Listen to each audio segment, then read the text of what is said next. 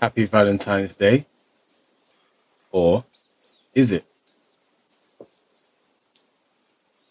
Uh, I don't know what made me do this, but I decided to look up some figures on Valentine's Day and I was quite blown away.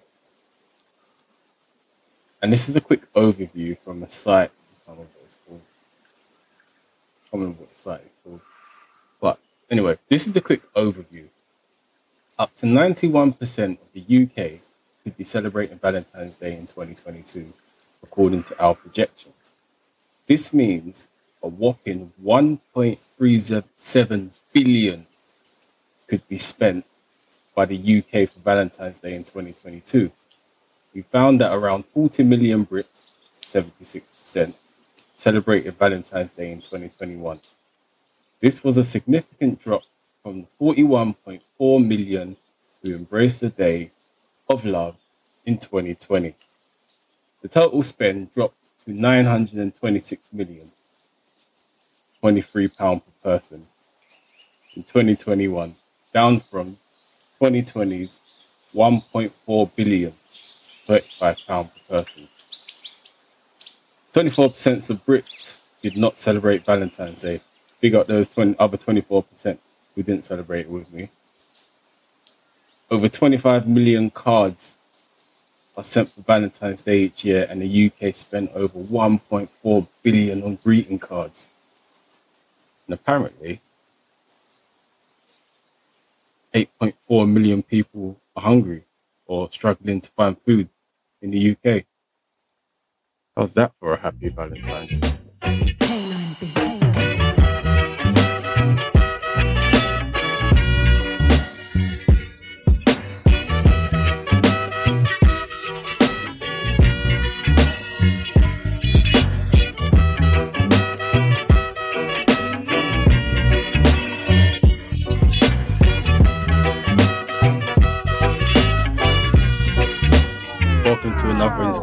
Radiotherapy, brought to you by Beecher Network and Inqua Tattoos.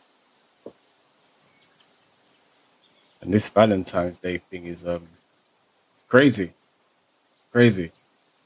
People are going, going or putting themselves through just to impress, all to impress. And uh, while I was looking at these uh, figures, I don't know what made me look at them. I'm never in, really interested in stuff like this, but I looked into the figures nonetheless. I thought to myself, well, what, what's the rough origin of Valentine's Day? And I had a rough idea, but I just wanted to see if I could reconfirm it. And uh, have a listen to this.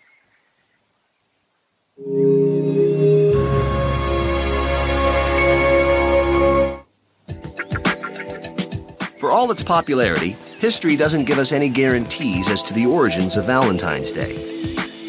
But we do know it contains vestiges of the early Christian church and ancient Rome.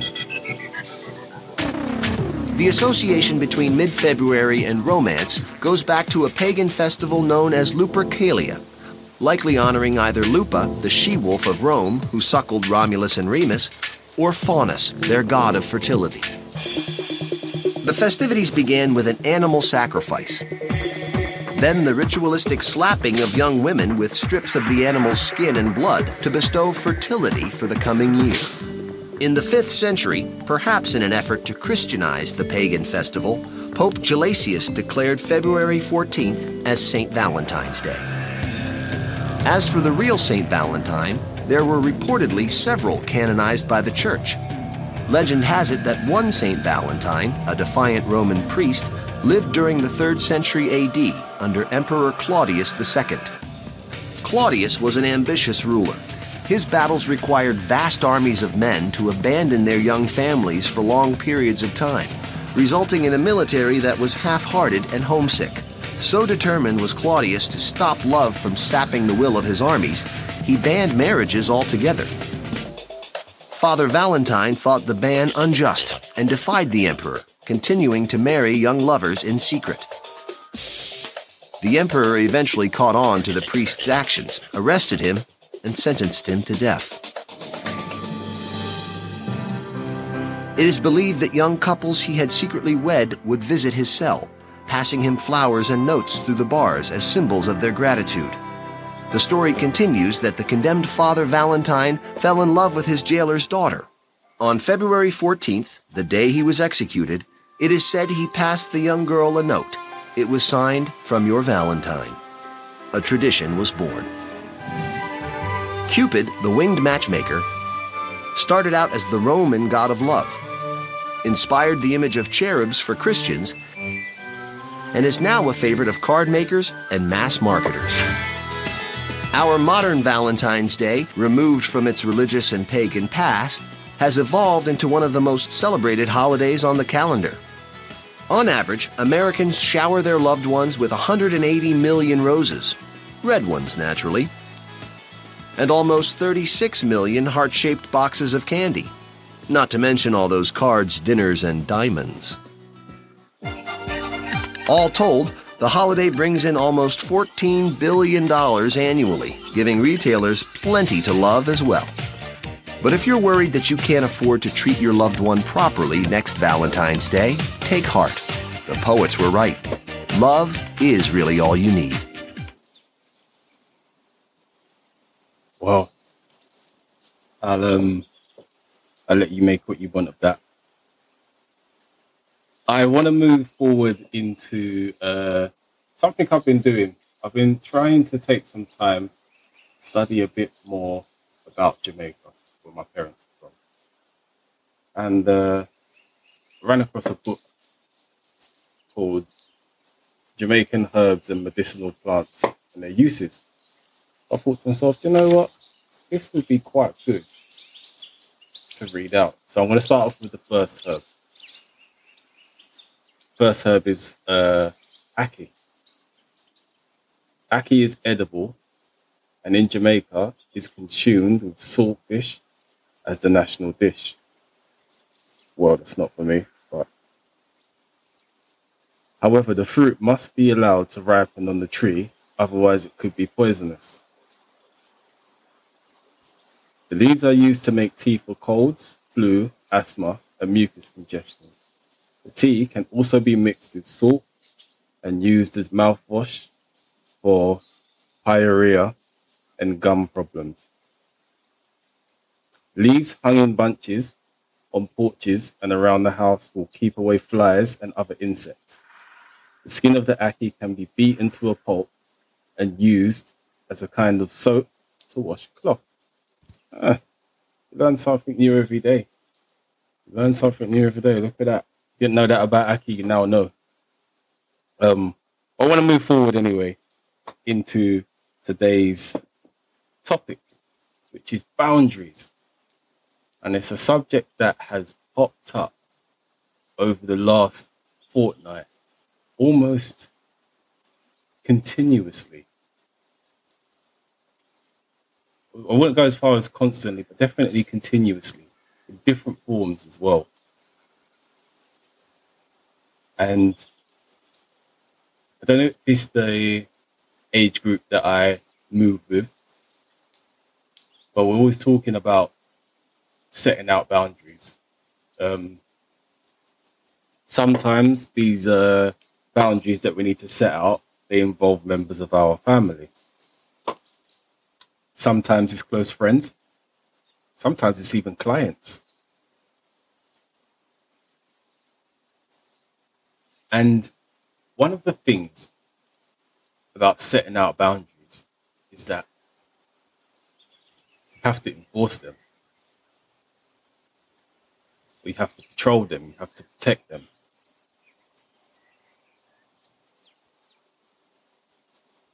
And also, you have to decide who is going to be allowed within your boundaries and how you're going to govern yourself within your boundaries to know how you want other people to act within your boundaries, what's acceptable and what's not.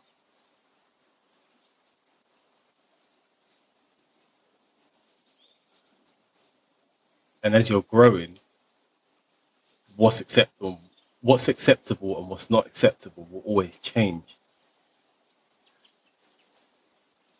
But regardless of that fact, you still have to protect your borders. you have to protect your boundaries. With relationships of all kinds, I'm a strong believer that they should be beneficial to one another. So you should be able to learn something or gain something out of each relationship. Because this is how we move each other forward. And that's not that you go out in order to just gain and not give nothing. No, there has to be an exchange. And this is how, almost like how nations work. Nations and people are not always too separated in behavior. You know, um, they say the individual births a family, the family births a tribe, the tribe births a nation. And then you go backwards, it's nation to tribe, tribe to family, family to individual. So you you in creating these boundaries or these borders, you have to then protect them and decide who is going to be allowed into your space, into your borders.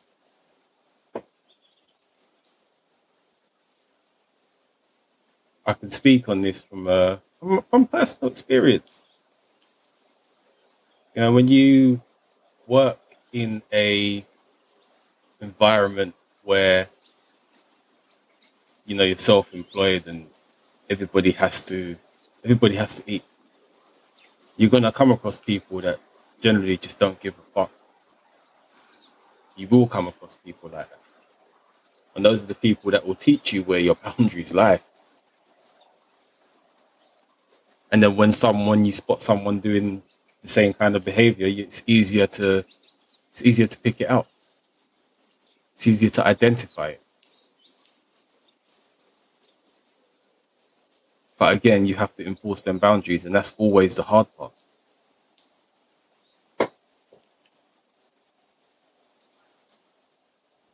But once you um once you enforce them boundaries, a lot of things around you begin to change.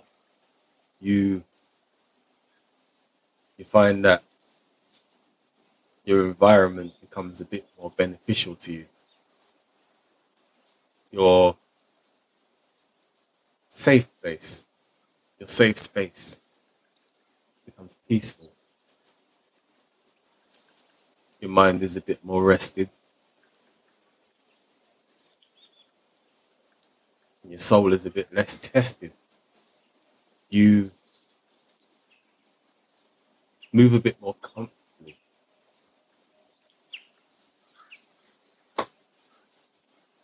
But without the one person who needs to keep the boundaries secure, if you don't secure them boundaries, you're going to feel insecure. You're going to get invaded. And invaded is a strong word, but usually when we say, you know, we need to we need to set some boundaries, it's because we feel invaded in some way, shape, or form.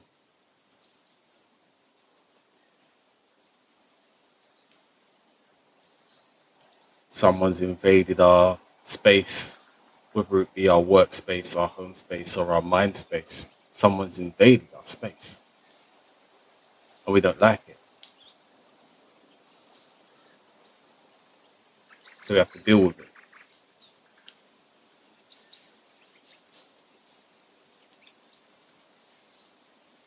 Now, this ain't me saying you got to chase down everything that everything that bothers you, because that's just a waste of time. You need to know what's important enough to put your energies into. And when you do, everything will thrive. These boundaries also need to apply to you. something I didn't mention actually. These boundaries also need to apply to you in your form of creativity. Where are you going to put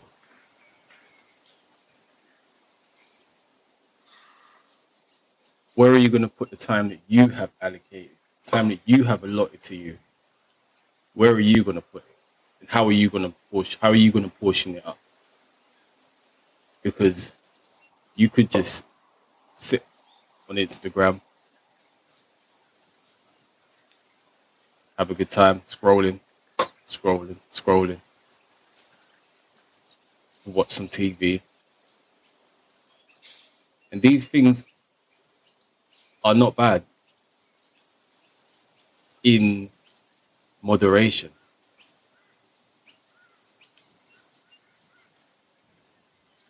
They have their purposes.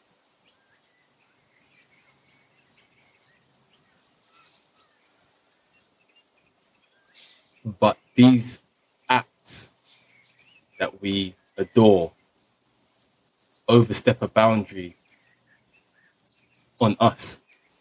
They have invaded us.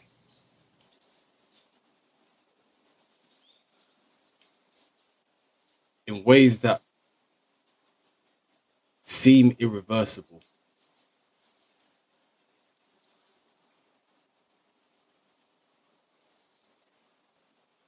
And there has to be a point when you say, okay, this app has crossed the line.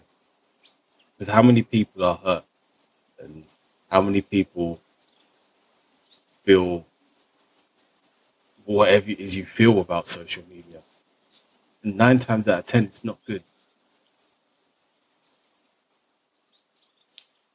So, as much as I speak about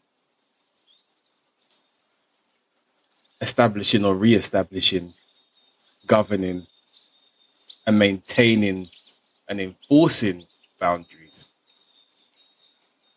with other people, you also have to do it with yourself, which is way more important. Because if you don't know how to govern yourself, you don't know how to love yourself, take care of yourself, then everything else don't work. And when everything stops functioning properly, you start feeling disease and a diseased state of being is an invaded state of being, physically or mentally. or quite often forgotten spiritually. You're still in a state of dis ease.